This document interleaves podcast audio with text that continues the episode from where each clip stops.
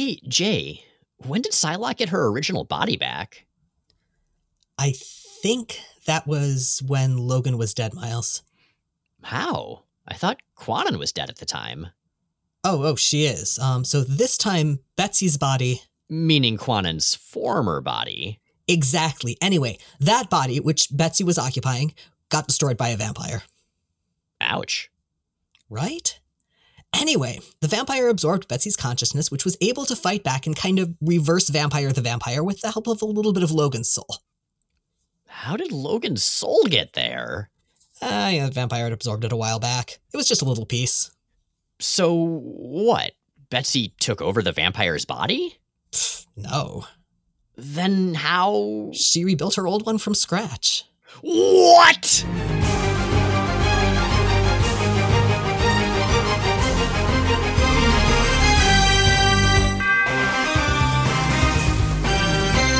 Jay Edidin. And I'm Miles Stokes.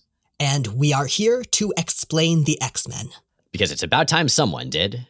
Welcome to episode 283 of Jay and Miles Explain the X Men, where we walk you through the ins, the outs, and the retcons of comics' greatest superhero soap opera.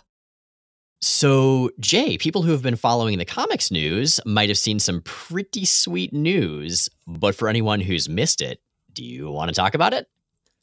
I mean, ethically, I probably should, um, given the the uh, the coverage of this podcast. Yeah, so I'm I'm writing a Cyclops one shot. It's a comic. Um, it is part of the Marvel um, Snapshots line, which is cool and amazing and curated by Kurt Busiek and in a lot of ways kind of a spiritual successor to the Marvels comics. Um, my issue comes out in April. It is drawn by Tom Reilly, who is absolutely phenomenal, and I'm God, I'm really excited. It's it's it's been a lot of fun to work on. It's it's also been kind of terrifying, very terrifying. I'm really excited too you're a really good writer and you know Cyclops maybe better than anybody and you're writing a Cyclops book and this is freaking amazing. I mean, that's kind of the hard part because it feels like the stakes are really high. Yeah, so you know, just uh, don't fuck it up. Mm. You're gonna do great. I'm so excited. And Jay, everything you've shared with me about this project makes it sound like it's gonna be incredible.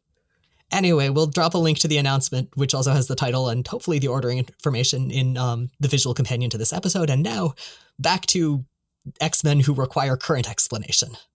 And welcome to us being a little bit closer to Age of Apocalypse, but not quite there yet. It really does feel like the new Inferno. I mean, we've build, been building up for so long, and less so Legion Quest, but definitely Age of Apocalypse is going to continue to have rippling repercussions really through the present. Yeah. And I mean, part of that, I think, is just what a massive paradigm shift it was. And part of it is just that it was full of cool ideas. And if you have a universe full of cool ideas, of course you're going to bring them into the present day, even after that universe sort of kind of vaguely stops being a thing. It was big, it was sprawling, and it was incredibly detailed and well realized. A lot of the alternate timelines we've seen as events or as tangential to events are kind of flashes in the pan. They're they're brief one-off things that don't really have the infrastructure to support as much ongoing narrative as say Age of Apocalypse does. I mean, I think Age of X is a good example of one that kind of lampshades that entire concept and does it very well and and also of one of the more evocative sort of reality breaking X-Men events there have been. But again, you don't really see the kind of ripples from that that you do from Age of Apocalypse. But we're getting ahead of ourselves because right now we're still very much in the build-up, not just to Age of Apocalypse, but the build-up to Legion Quest, which itself was the build-up to Age of Apocalypse. Right now we're going to talk about some X Factor. So we're building up to Legion Quest, which is building up to Age of Apocalypse. What's built up to the point where we are now?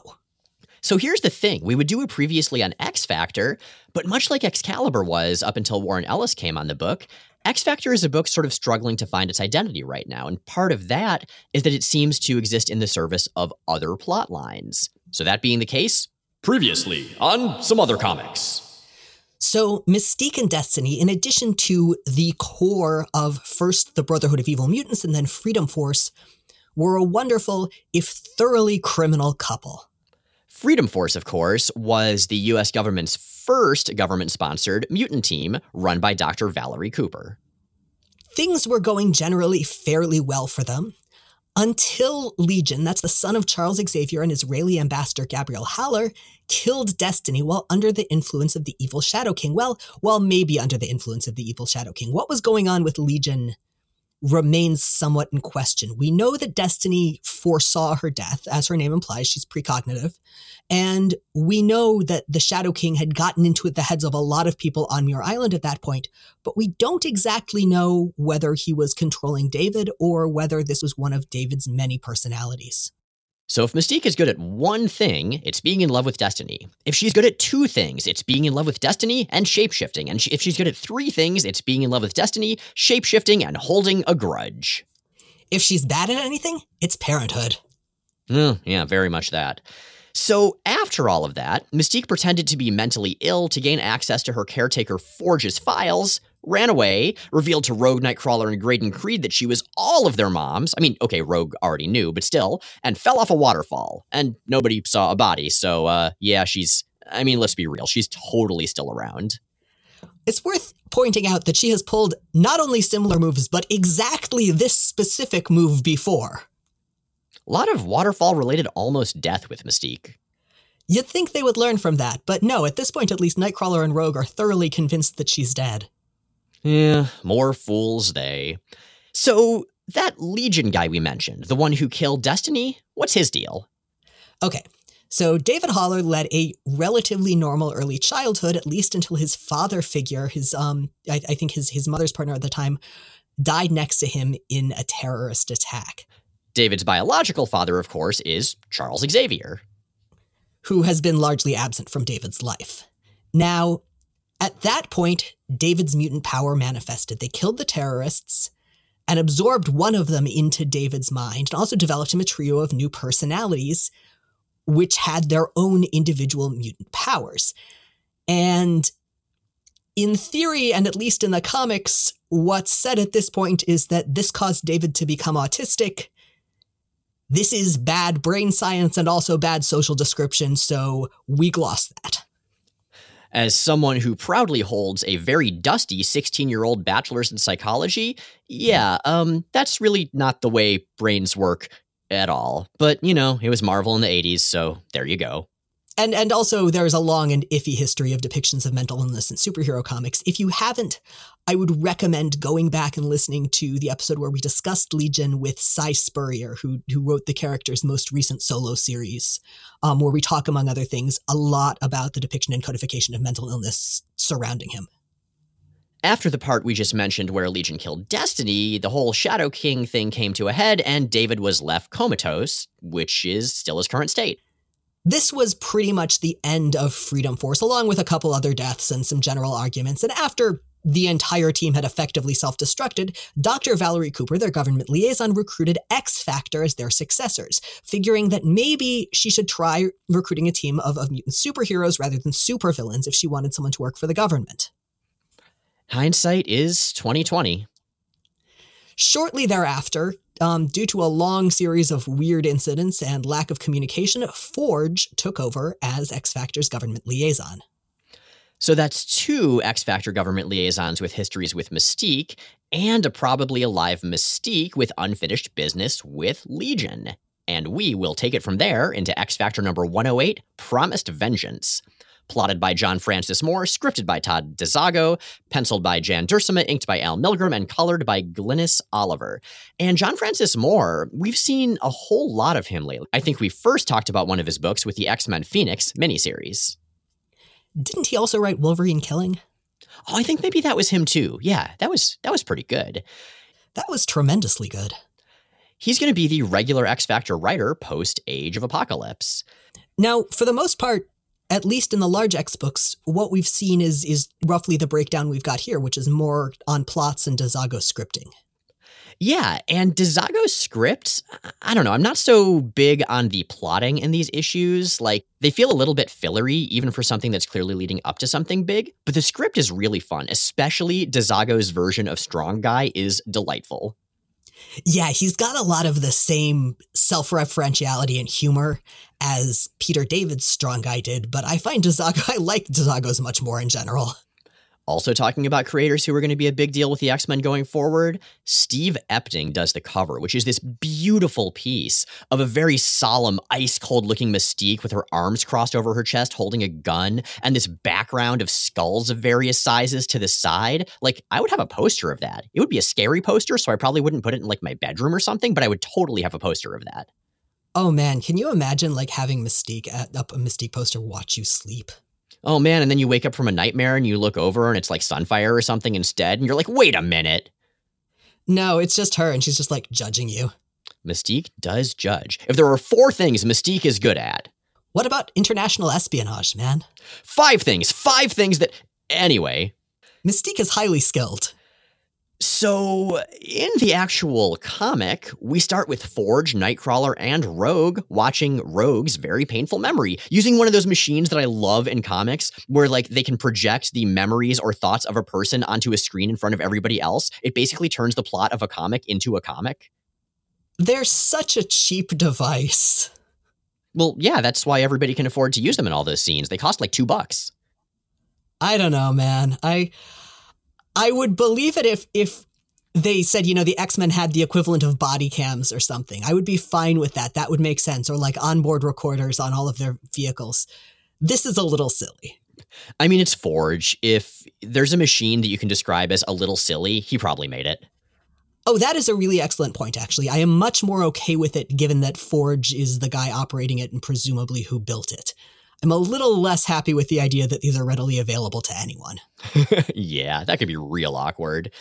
So, the awkward scene we're seeing right now is, in fact, the ending to X Men Unlimited number four, the one where, after revealing that she was everybody's mom, Mystique seemingly died.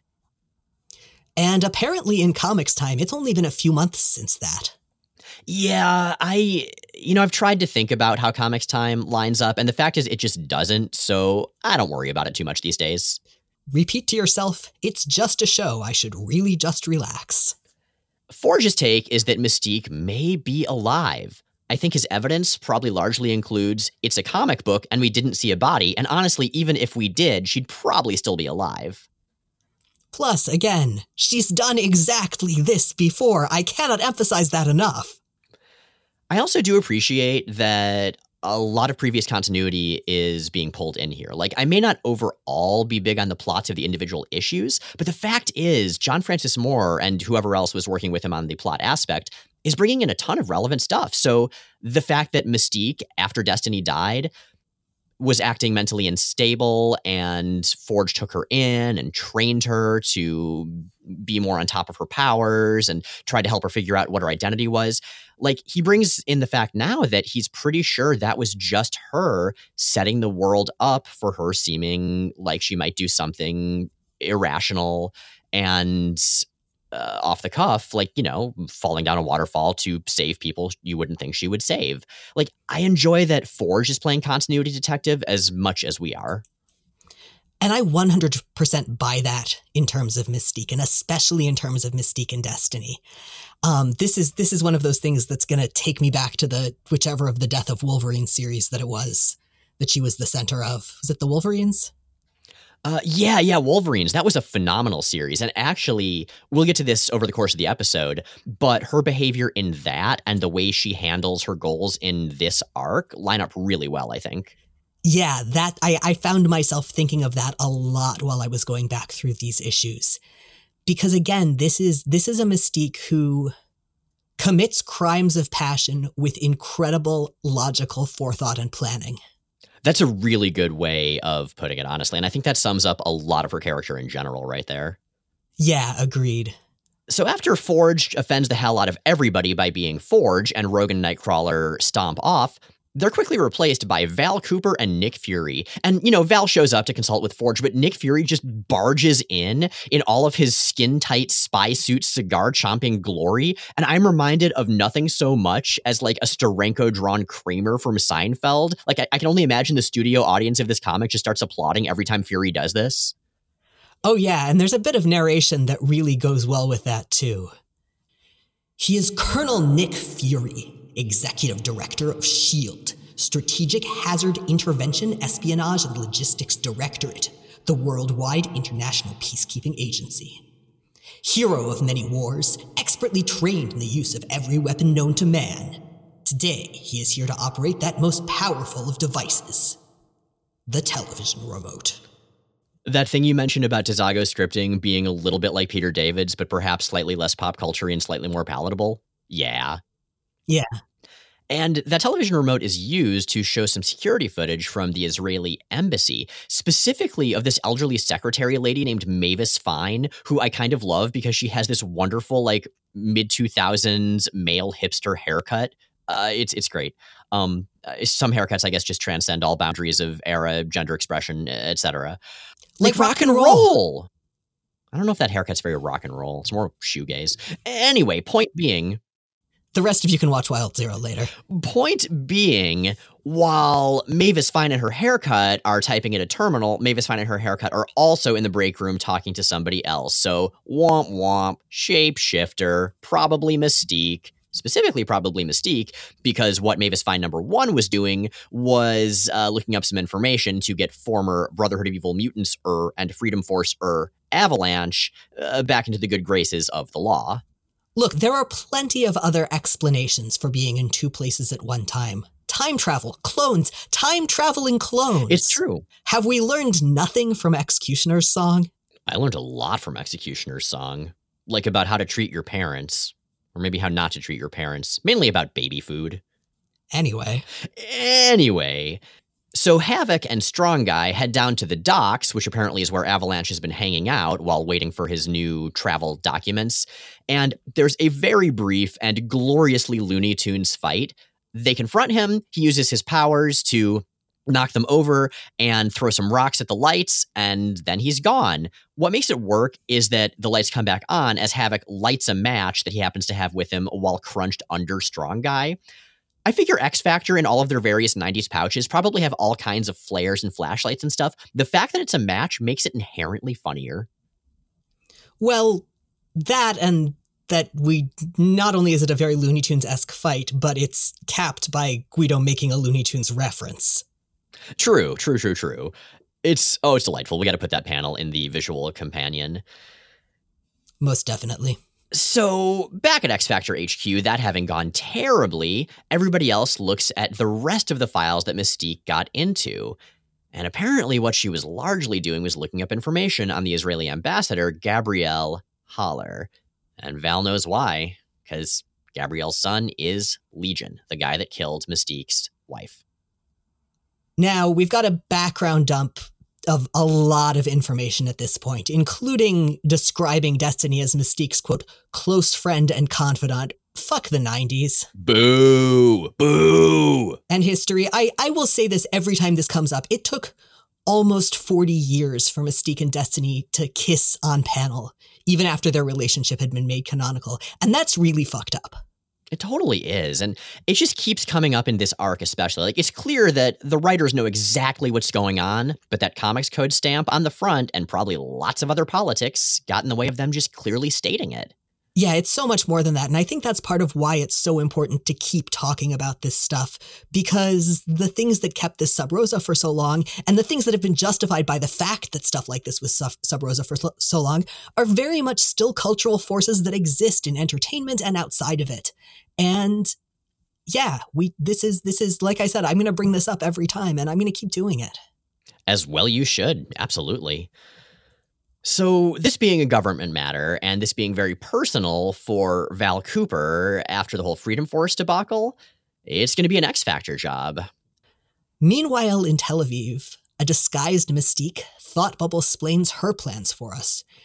She would have killed Legion long ago, but again, she plays the long game, um, or at least acknowledges that there was a long delay before readers could bring it up in letters. Yeah, her excuse is that she would have done so if it hadn't been so contrary to my plans. And I appreciate what a combination of cop out and acknowledgement that is. Also, like, it kind of fits for Mystique because some people would want to strike while the Fury iron is hot. And that's her secret. Her Fury iron is always hot. At which point, I guess she turns into a big green guy and stomps away. But that's the thing. Like, she holds grudges for so long. And I don't know if that's a consequence of her having lived such a long life and knowing that she's going to live a much longer life or what, but it actually kind of works for her character as much as it's bizarre that it was never addressed until this point. Oh, absolutely. Mystique's loyalty is very, very much her own thing. But to what extent it is a thing, it is unshakable in that hospital in Tel Aviv, where Legion's comatose self is hanging out, Forge thinks about the fact that, you know, they're protecting Legion while he's unconscious, but if he woke up, they'd be protecting humanity from him. And oh man, Forge's take on this whole thing, it's it's a little cringy. I don't really actually want to go over that because it's cringy, it's incredibly ableist, and it's not really something I want to give airtime to except to say those things. Fair enough. Yeah, we'll just uh, summarize by saying that comics have not often handled mental illness well. I mean, to be fair, it's it's not that dated. Like he could be serving on the board of Autism Speaks in 2020. Womp womp. Well, his jerky musing is interrupted as Gabrielle Haller, Legion's mom, comes in to look at her son. But of course, it's Mystique just trying to get in close so that she can inject him with some something or other and kill him. Uh, Curare. Is that how you pronounce that? I always said curare. It's curare. Now I know. However, even though she's got the perfect opening, now Forge steps away to give the woman he thinks is Gabrielle Haller some time alone with her son, at which point she is interrupted by, of course, the real Gabrielle Haller. Gabrielle and X Factor come in just in time to delay Mystique from executing, as it were, her plans. But it's never too late for a villain's speech. Innocent. I'll tell you about Innocent. Destiny was a frail old woman. What he did to her was horrific. I felt her final scream in my mind. She was in agony. And if you feel pain today, Haller, I'm sorry. But now you'll know my pain. But she's still in a position to actually follow through, and she is about to when something stops her, and it's not X Factor and it's not Gabrielle. That's telekinesis, Kyle. It's Legion's telekinesis, because Legion now, abruptly, is wide awake. And speaking of Legion being awake, back in X Men number 38, we had a tiny little aside that on its own didn't make a lot of sense, but leads directly into this. It was Legion dreaming, dreaming a dream of crystal figurines of various X Men characters and of Destiny telling him that if Professor X, Legion's dad, had had a chance to fulfill his dream, maybe the world would be okay.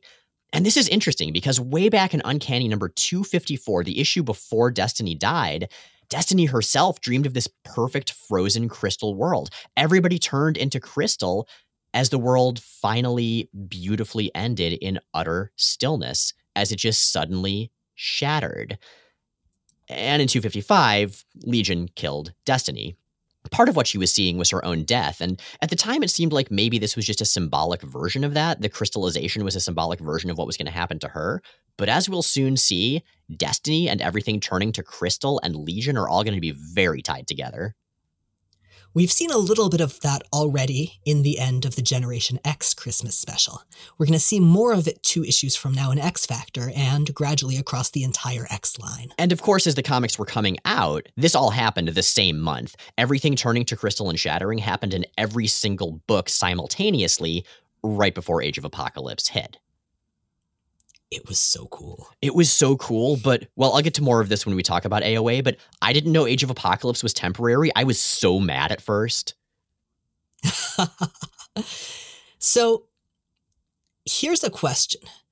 We've we've seen this conversation in David's head. We've seen this vision that Destiny had.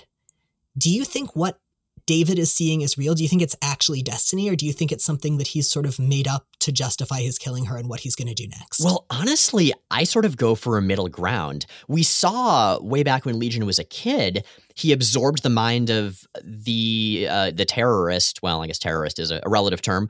Um, who killed his his godfather? This guy named Jamail. Jamail died, but Jamail's psyche was sort of imported into Legion's mind. Maybe the way it was before. Maybe just Legion duplicating or recreating Jamail.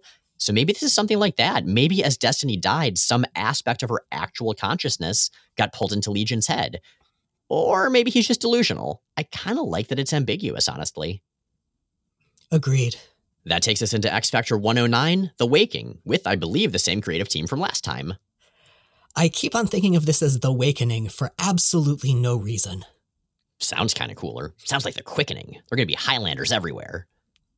Oh no, not again. Although I guess with The Quickening, there would just be one Highlander, by which I mean one immortal. It was just the main character who was the Highlander. Whatever, terminology. It's very complicated. Queen did the soundtrack. That's the important part. What's important here is that Mystique is still super mad. Unfortunately, she's also still governed by the comics code. You killed Irene, Legion. You killed Destiny. She was my friend, and I've had pitifully few of them in this life. And you dared take her away from me. Legion, she was my gal pal. Gal pal. Mystique, however, does know when to run the fuck away, so she does, steering an ambulance into a crowd like she's knocking over a bookshelf in Silent Hill Shattered Memories. And the threat gone, David just falls asleep, leaning up against his mother. He's still very much a child, and I do appreciate that we keep getting signs of that, even amid his immense power. His mother, meanwhile, is overjoyed because who we saw here was not one of David's other personalities, as far as she knows. It was David himself, and he recognized her and he called her mother.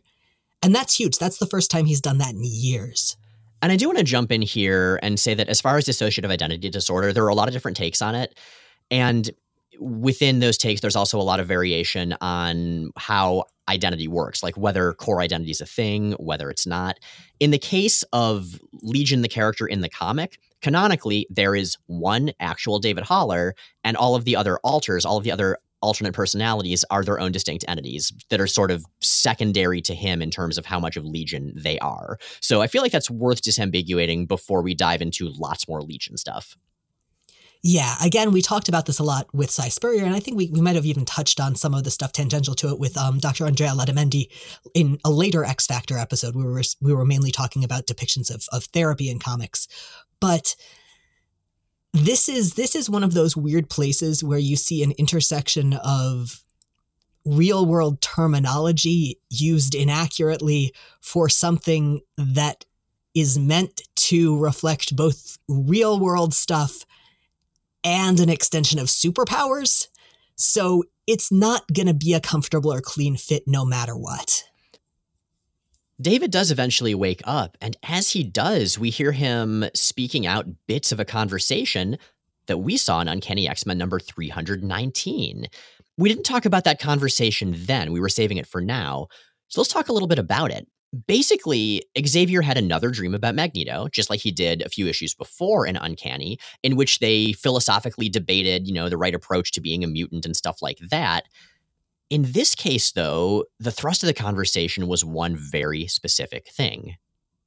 And that's the question of what would have happened if Magneto hadn't been around to interfere with Xavier's dream. Exactly. And it's interesting seeing Magneto say, no, no, no, I totally shouldn't have been there. You would have been fine. And Xavier is saying, no, I needed you. I needed your opposition to refine my dream. We find out that that's not Magneto. That's not even Dream Magneto. That's Legion in Xavier's head, posing as Magneto, basically trying to convince himself of what he wants to do to stop Magneto from ever having messed with Xavier. And once he's done with that dream incursion, once he's convinced himself of where he's headed, Legion nopes straight out of the hospital window. Everybody else, meanwhile, is still chasing Mystique, uh, who's currently hanging out with an out of costume Avalanche who just looks like a totally normal dad guy, which I really appreciate. That's something I consistently like about Avalanche. He's just a guy. Yeah, except in X Men Evolution, where he's kind of a douchebag guy. Stupid Lance. Yeah. Valerie Cooper is just disappointed with Mystique. She's bitter. I had such high hopes for the Freedom Force project. And when it all went bad, I fought to keep you out of lockup. Everyone said you were unredeemable. I hate being wrong. I like how personal this is for Val, in addition to how personal it is for Mystique, and for that matter, how personal it is for Forge. It's also worth noting that Val used to be a coworker and a very close friend of a woman named Raven Darkholme, who, unbeknownst to Val, was was Mystique in disguise at that point. Now, you mentioned it being personal to Forge. And I kind of feel the same way about Forge as I do about Val in this case. These are two people who have put enormous emotional investment into Mystique without any kind of request from her. Like they they they are saying, you know, this is this big personal thing for me. Why can't you consider that? And Mystique saying, or Mystique isn't even really responding to that, but for her, it's not. It has nothing to do with them. Yeah, and I think that's actually a quality that Val Cooper and Forge share right there. They want to feel important based on the effects they have on other people, and sometimes that can overshadow what those other people actually want. Well, and this is Forge being a guy who serially, quote unquote, rescues women who are harmed or, in his view, somehow damaged, and then doesn't know what to do when they don't want to, you know, be in love with him forever. Well, there's no time for self reflection, unfortunately, because the bad guys escape thanks to Avalanche creating a tidal wave.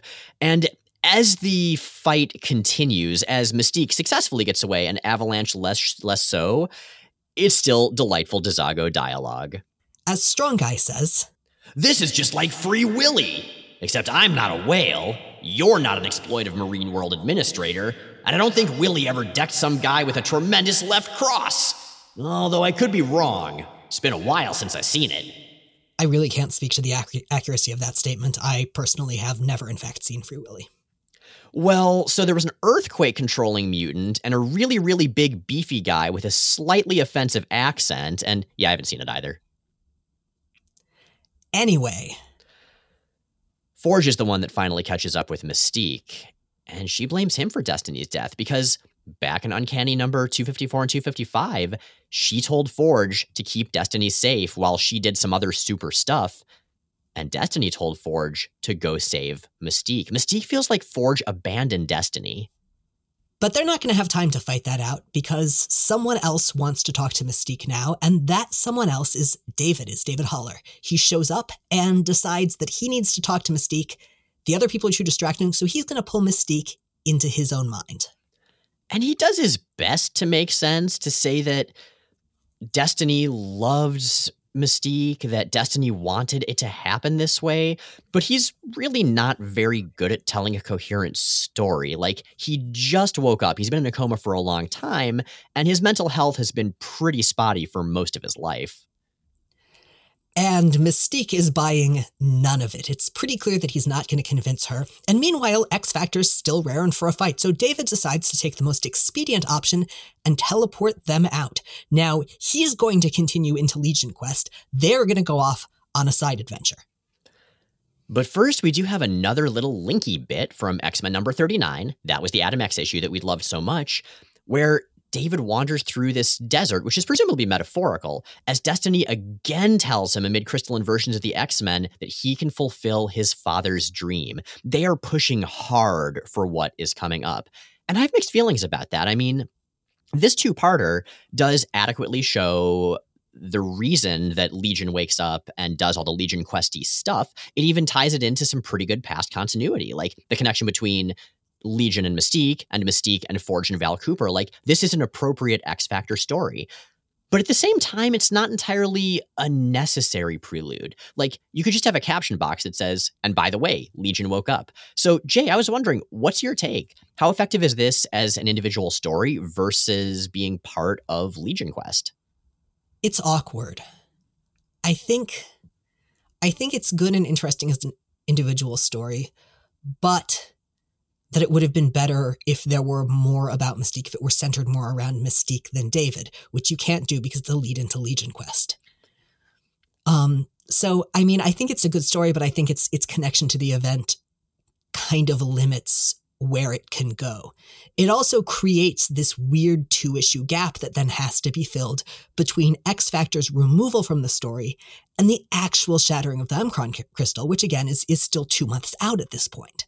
So what we get now is a weird little bit of filler. And that starts with X Factor number 110, Creatures on the Loose, with uh, almost the same creative team. This time the colorist is Matt Webb. It's so nice that these have been so consistent. Now, I mentioned that this is this is a bit of filler, and I'm not saying that derisively. I'm saying that in terms of its its relative role, you know, in in the larger continuity. This has a lot of elements that are never going to come up again, and it doesn't really impact anything larger story-wise. It is, however, a fair lot of fun, and it stars none other than our very favorite intergalactic thief and rock star, Lila Cheney, but we'll get to her in a minute. When we last saw X Factor, near the end of X Factor 109, Legion had just teleported them away from Tel Aviv. Now we catch up with them on the other end of that trip. It's a canal in Madripoor. It's a canal in Madripoor, but more immediately under their feet, it's the wing of a motherfucking spaceship. Because why not? Before we go to that, I, I kind of want to touch on a specific detail that really threw me when they first arrive, um, which is that Havok doesn't seem to know what continent Israel is in. We're in Asia? Legion sent us halfway around the world? Buddy, I, I got some news for you. Does he think that Israel is in Des Moines? Madripoor is really far away from Israel, but they're both in Asia. The fact that Madripoor is in Asia is not what makes it far away from Israel. Oh, Alex Summers, if only you'd finished that degree, maybe you would know more about these things. Well, probably not these things. I mean, there's probably a joke about over specialized doctorates in here, but I'm not going to be the one to make it because I would never tease Alex Summers about not having completed his dissertation. Never, ever. Under no circumstances. Inside this spaceship is a rock monster. Here comes a stingray. There goes a manta ray. Every time I see the phrase rock monster, it just turns into rock lobster in my head. It's immediate. We should clarify that when we say rock monster, we mean monster made of rocks, not monster who rocks. I mean, he might rock. All we see him do is fight in this story. Maybe, like, in his free time, he totally shreds on the guitar. Well, what little we learn about him later um, is is basically that he likes throwing rocks at things and hitting stuff, and that's pretty much going to be his thing. Now, he is not alone on the ship, but X Factor is so busy fighting him that they don't notice the other passenger. That's a fugitive of some sort who does notice them and is very, very concerned that Guido's presence means that. Maybe she's already found me. The rock monster keeps the rest of the team busy for long enough for the fugitive, and that who's going to turn out to be an alien named Jornick, to knock out and kidnap Strong Guy to try to find out whether that mysterious she um, is actually on his trail. Uh, Guido is is baffled, but you know tries to play along. Okay, okay, I'll spill. She's in New York Harbor holding a torch. You can't miss her. She's got a book and a crown. Now, Jorak's true form is really, really ridiculous. Um, he had he had a image inducer. It it finally breaks. It really it is mostly irrelevant. He's never going to show up again. None of the aliens who show up in this are ever going to show up again, which is a shame because they're all pretty cool. I just love Jornick's design though. He looks like if the Lorax was your grandpa. Like, I mean, I guess the Lorax already kind of looks like your grandpa, but like grandpa er. His mustache goes down almost to the ground. It's a serious mustache. Now, if you haven't already worked it out, the she from whom Jornick is running is Lila motherfucking Cheney, who shows up shortly thereafter in time to rescue Guido and give us a sense of what's going on. Now, it's been a while since we've seen Lorna in the comics, so let's do a quick recap for the p- folks who have come in since we last introduced her. Lila Cheney is from Earth, but she is an interdimensional teleporter, thief, and rock star. She's fucking awesome. She used to date Cannonball. She's visually based on Joan Jett, and she can also be heard this very minute, if you are so inclined, in Thor Metal Gods, um, because it's finally onto my chapters, and she's in them. I'm really excited. As we're recording this, uh, your first chapter hasn't quite come out yet, but I've been looking forward to it for a long time now. Yeah, it's coming out the Thursday after we record this, which means that by the time this episode goes up, both of those chapters will be up. Nice. Also, random little reference. Um, Jornick puts Guido in some weird alien handcuffy things, and Lila freezes them off. But specifically, she freezes them off using an ice pellet from the planet Vonnegut Nine. Ice Nine, Kurt Vonnegut, Cat's Cradle reference. Peter David's not fully, fully gone from this book. His pop culture ghost lives on. Peter David, hell, I mean, that's Claremont style. Yeah, that's true. Claremont was always the science fiction referencer guy. Now, going back to the actual plot, what it turns out is that Jornick has stolen Lila's entire hoard, mostly on a whim, and to prove a point. I robbed her. I ripped off the great Lila Cheney. I did it. Me, Jornick. Now, included in that stash were an Erg egg, which is the source of the rock monster that X Factor is still fighting as as Strong Guy and Lila and Jornick go over this stuff, and a very important music box, which is what Lila is after now. Unfortunately for Lila, it's not here. Jornick sold it to a junk dealer. And that's a really, really big problem because unlike most of the rest of Lila's stuff, the box itself wasn't actually stolen. It was entrusted temporarily to Lila, and she needs to return it right now, or an entire star system is going to go to war. I mean, she says it wasn't stolen. I don't believe her, but we'll find out more in X Factor number 111 Explosive Performance with the same creative team as the first two issues. Now, Lila, being a sensible individual, deals with one problem at a time. First, she teleports the rock monster back to its native planet where it can throw rocks and punch things as much as it wants to. I assume this is sort of a rock based monster island. And then she gets back just in time for the K'Lanti to show up. These are the aliens whose music box she is supposed to be returning. And they're very cool looking. They're very, very Kirby designs. They really remind me of the Alien Observer from the Venture Brothers, but of course, that character was very specifically based on Kirby designs. So there you go. So I actually looked up whether these guys had been around before, and they had not. This this issue, in fact, constitutes their sole appearance in Marvel canon, as far as I know. X Factor decides this is really Lila's problem, not theirs. Earth is is their their field. She can deal with this. It, it they know that she's Guido's ex and they're friends, but this is this is really really just not under their purview. The K'Lanti, however, decide to get Earth very, very involved. Um, they learn that Lila doesn't have the music box, and they decide to hold Madripoor hostage. They level the city block with a bomb, and then they release five more of the same bombs, which they say they're going to set off if Lila isn't back with the music box in an hour. And as all of our heroes plan what they're going to do, we have a delightful exchange between Lila and her former bodyguard. All right, all right. The K'Lanti have agreed to let me retrieve the harmonium, the music box. Which you stole. Which I was keeping safe for them until that little weasel Jornick swiped it from me. But you stole it first.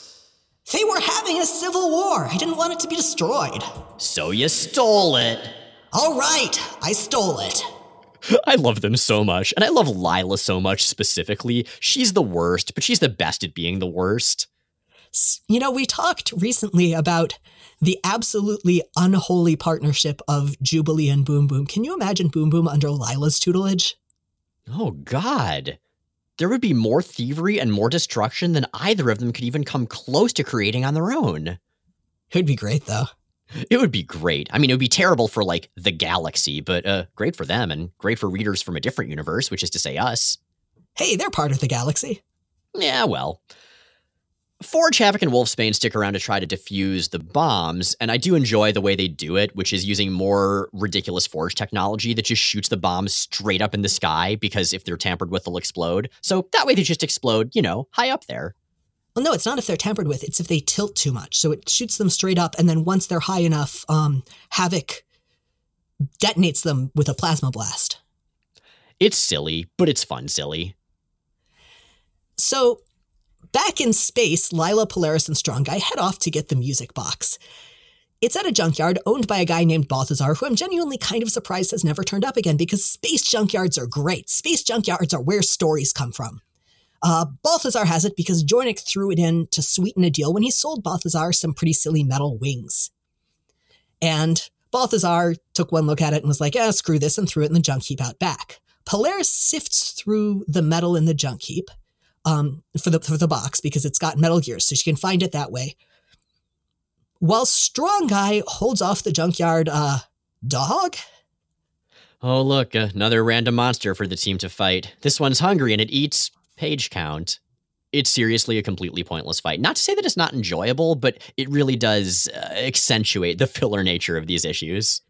Well, it's fun and it sets up what happens next, which is that the fight and the general chaos distracts Polaris just as Lila gets the music box and she drops what she's holding, burying Strong Guy under an avalanche of junk, meaning he absorbs all of the energy from its impact. He's able to b- burn some of that off, but not close to all before they teleport back. And the K'Lanti take the harmonium and head off back to space, leaving the party gift to Lila and Earth of another bomb. Well, this one at least is cleverly gift wrapped. It's true. It kind of reminded me of one of the gifts in Pokemon Go that you can send people. Uh, I don't think those explode as much. Been playing for about a year. Nothing's exploded yet. When it becomes clear that the gift is a bomb, Guido grabs it and he absorbs the detonation, which, in combination with the energy he's already abs- absorbed in the junkyard, overstrains his system and triggers a massive heart attack. And back in X Factor number 107, when Guido and the Blob were fighting, we saw a precursor to this. We saw Guido having heart pains and collapsing after that fight, after absorbing a ton of energy, but it was sort of played for laughs then. With this, there aren't any laughs to be found. Lila's giving him CPR. It looks like he might actually be dying. And that's when the world turns into crystal and shatters because this takes place simultaneous to the end of Legion Quest. And I kind of like the narration here. This is now. It is a moment of great danger and potential tragedy. But fundamentally, it is merely a transition between what was and what will be a fleeting instant built upon a foundation of the past. Somewhere in that past, the foundation has been sabotaged, and two decades of history collapse, leaving the present, this now, to crystallize and shatter. Because none of this ever happened. The phrase none of this ever happened really made me angry as a child. I thought all of my X Men were going away, but in retrospect, that's a hell of an ending. Like, no, it's not the ending to this specific X Factor story, and that's kind of the point. The point of the world ending at the end of Legion Quest is that everyone's stories get interrupted, everyone's stories get overwritten. That's what sets up the stakes, the scale of Age of Apocalypse. One of the things I love about Age of Apocalypse in addition to the amazing setup of, oh yeah, everything is ending, now we just have this new universe, is that it not only gets to be an end of the world story, but in the aftermath of it, it gets to be a story of what happens when you expect the world to end, when you think the world is ending, and then it turns out you have to pick up the pieces and follow through and deal with the consequences. And we don't see that so much here or in Generation X or in books like Excalibur because those characters were all surprised. They didn't know it was coming. But that's a big part of especially what happens to the X Men because those are the characters at the center of Legion Quest who watch the world ending. That's not to say that there aren't going to be major status quo changes between now and when X Factor picks up post Age of Apocalypse. For instance, I believe this is Strong Guy and Wolfsbane's last regular appearance with this team. Yeah, and Mystique, who we just saw a lot of, she's actually going to be a central part of X Factor going forward. We're going to see Wild Child join the team. Like, there are going to be tons of changes. Freaking holographic Shard is going to be here. We mentioned that X Force has a major paradigm shift in that they leave Murder World and are based out of the mansion, and some other stuff happens. But honestly, I think X Factor may be the book most transformed between the end of the stories before Age of Apocalypse and the beginning of the stories after Age of Apocalypse. So, how do we feel about that? Because this really marks the end of X Factor's second iconic era. It does, yeah. And I don't know because the second era had some some wonderful, wonderful highlights. A couple of the runs were just freaking stellar. The mix of government bureaucracy and a very serious set of missions, but goofy characters who are on those mission missions and all of that superhero soap opera drama. Like it felt very human. We've we've described X Factor before as the the work comedy of the X Men, the office comedy of the X Men, and I really really liked that feel. And I'm going to miss it as much as it's been floundering a bit for a while as the creative teams have kept switching. Likewise, very, very much. I think it was a really strong concept. I think it was on the whole strong, and I think more importantly, an interesting and fairly daring departure in a lot of ways from what we'd seen before, at least in the X line. A lot of what we see after AOA, and especially in sort of the dark years uh, after Onslaught, is a homogenization of the X books. in the early 90s, you have X Force being all extreme. You have the office comedy of X Factor. You have the X Men being more traditional. You start to see Generation X just being this wacky teen coming of age super thing. But all the books feel a lot more like each other, just with different casts. And I think that's a real loss. Yeah, agreed. I think this was this was a rare period, really at the beginning of the 90s X book explosion, where you got a lot of series with really different identities and and really different voices behind them. And the more cohesive they became, the more of that we lost. What we haven't lost, uh, hopefully, I mean, I think this episode's been pretty good, is our listeners, and they've got questions. An anonymous listener asks on Tumblr, what are some of your favorite male female friendships in X Men that have never crossed the line into romance? Well, the obvious example from this book is Strong Guy and Wolfsbane. But a few more, and man, I, I started listing these, and there are so, so, so many. And X Men does friendships really well, and there are a lot of good friendships in these books. That said, X Men's also been around for many, many decades, so I'm pretty sure that of our favorites that we're listing, there have probably been at least some makeouts or hookups somewhere in there that we're just forgetting about. Uh, that tends to happen. Yeah, I definitely left a few off the list that you included just because I wasn't entirely sure that there hadn't been something. That said, um, as with many of the best friendships in X Men, Storm is at the center of a lot of these too. So Storm and Gambit, Storm and Colossus, Storm and Cyclops, Storm and Nightcrawler.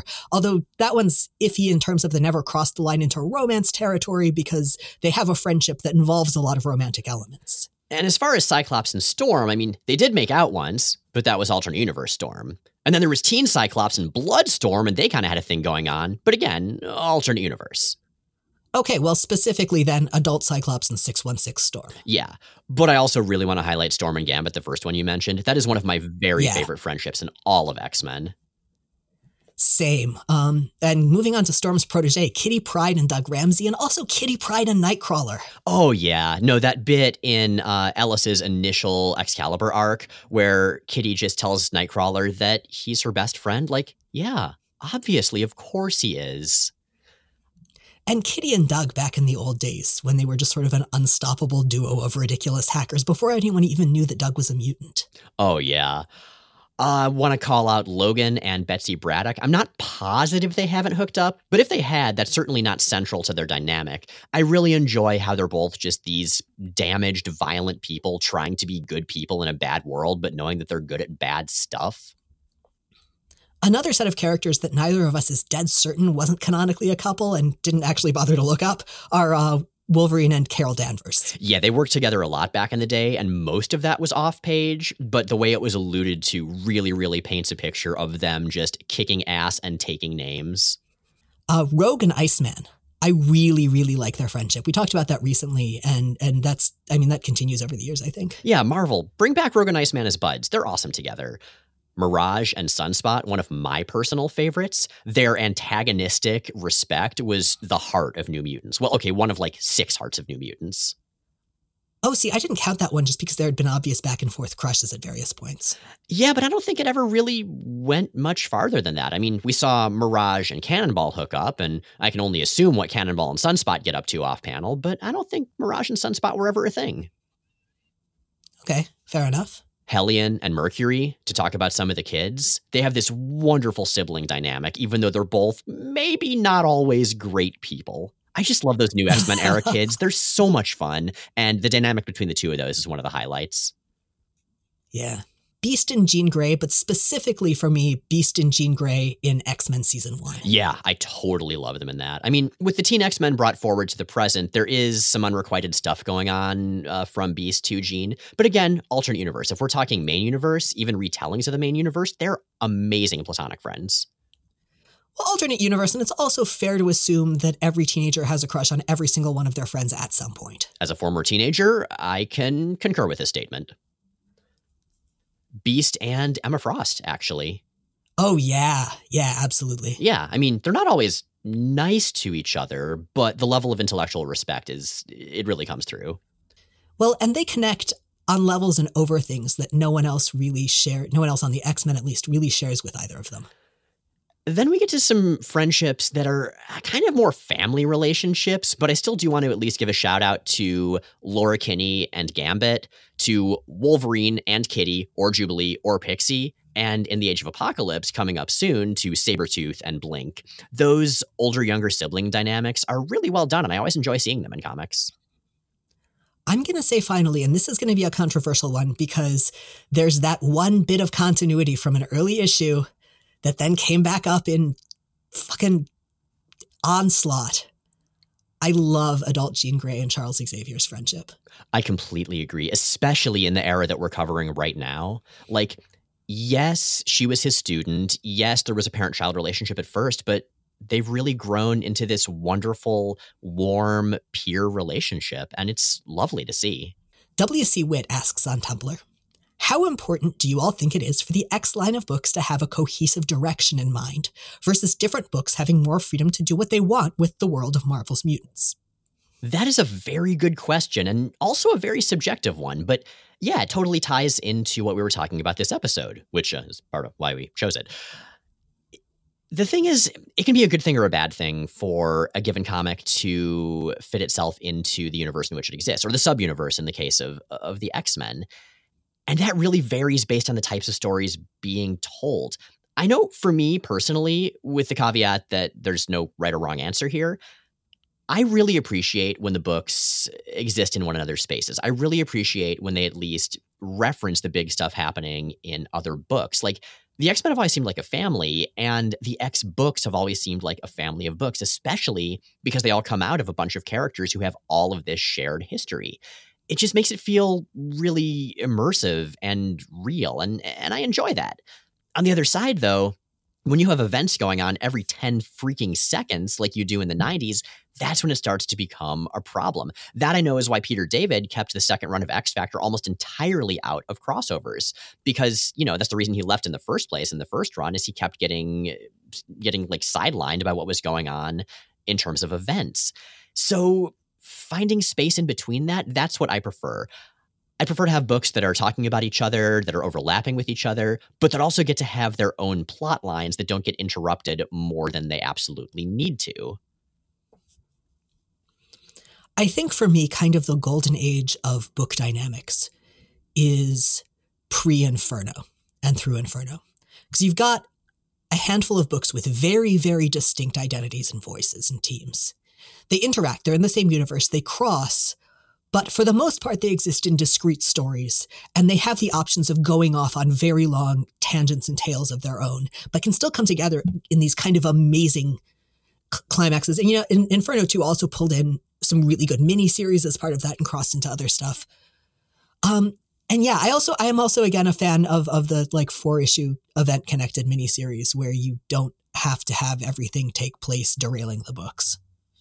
That's a good way to do it, yeah. But that's interesting you mentioned that as far as Inferno, because up until Inferno, most of the characters thought the other characters were dead or evil, and there, there wasn't much direct interaction. Like, so there were those references totally, but not much direct. I mean, I think that's specific to to to that era of continuity, but you could have had a fairly a dynamic of, of fairly disconnected teams without that particularly ridiculous conceit. Yeah, no, that's very true. So obviously, alternate universe books get a pass, whatever. They can do whatever they want. I would say one shots, annual stories, also, they can get a pass. They can do their own thing. But for ongoing stories, I don't know. Like, I always think of X-Statix. Well, okay, it started out as X Force and then became X-Statix, the X book about mutants and kind of a reality TV show. It was in the 616, it was in continuity. You'd see occasional cameos, hmm. but it just felt so disconnected from the rest of the X universe which wouldn't have made sense. Like the X Men would all be talking about this ridiculous reality TV show book that was going on with such a high mutant body count. And while there were occasional references, I don't know. For me, that made it feel less like a part of the Marvel Universe, less like an X book. And I think consequently, I was a little less invested than I might have otherwise been, as much as I do love that series. Yeah, those one way connections are always strange, and there's something you see a lot in sort of less central series. Ultimately, though, for me, it really depends on the state of the Marvel Universe, the X line state in the Marvel Universe, so what the X Men are up to. For example, right now, having a lot of really disparate, unconnected X teams doesn't make a ton of sense. Um, and the relative coherence of the rest of that universe. So ideally, in an ideal line, we'd you know we'd get some of each. Now, we are a fully listener supported podcast, and certain levels of support come with on air acknowledgement from a variety of fictional characters and concepts. Let's talk to the angry Claremontian narrator. You have worked so hard for this, Brenton Davis. Years of toil, of study, of foregoing the pleasures of the world and the company of your peers to pursue your singular obsession. Just to see it eliminated in a moment by the rash carelessness of Thomas A. Bishop. Maybe you should have gone out for those drinks after all. And the mic here will be turned over appropriately to Mystique. An ambiguous but clearly lengthy amount of comic book time may have passed since Legion's vicious crime against my beloved destiny, but my fury is patient. Revenge is a dish best served cold, and part of why is because it keeps in the fridge almost indefinitely, like cooking spray. Seriously, that never goes bad if you keep it refrigerated. Try it. Legion is not the only vermin to have wronged me in my long life, however. And now that he's become too omnipotent to destroy, the prudent evil mutant knows to move on to paying other debts. Micah Cole, you've probably already forgotten, but back in 1981, you cut in front of me in line at the hardware store as I was trying to buy crossbow bolts for Destiny, and we almost didn't make it in time to Senator Kelly's assassination. In fact, that delay may have been why the X Men were able to stop our perfect plot with no possible negative consequences. For that, Micah, you'll pay, and you won't even see me coming. Because I'll look like someone else, I mean. You get it. Tribble, or Joshua, or whatever alias you're using these days. Your idle gossip in mid 20th century Germany reached my terrible husband, Baron Wagner, and everything went wrong. Once he knew I'd been untrue, that I'd, you know, done it with the devil, I had to run away from that amazing castle and throw my baby in a river. In a river! Soon there will be idle gossip about you and your demise, you jerk. Raven out.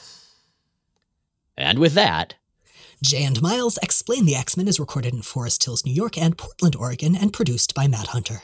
New episodes come out every Sunday on iTunes, Stitcher, Google Play, Spotify, and at explainthexmen.com. Check out explainthexmen.com for all kinds of extra content, including visual companions to every episode. Our show is 100% listener supported. If you'd like to help us stay on the air and ad free, check out the Patreon link at the top of explainthexmen.com. Next week, we'll be celebrating Valentine's Day a few days early with writer Chip Zdarsky. We might talk about some comics with him, too.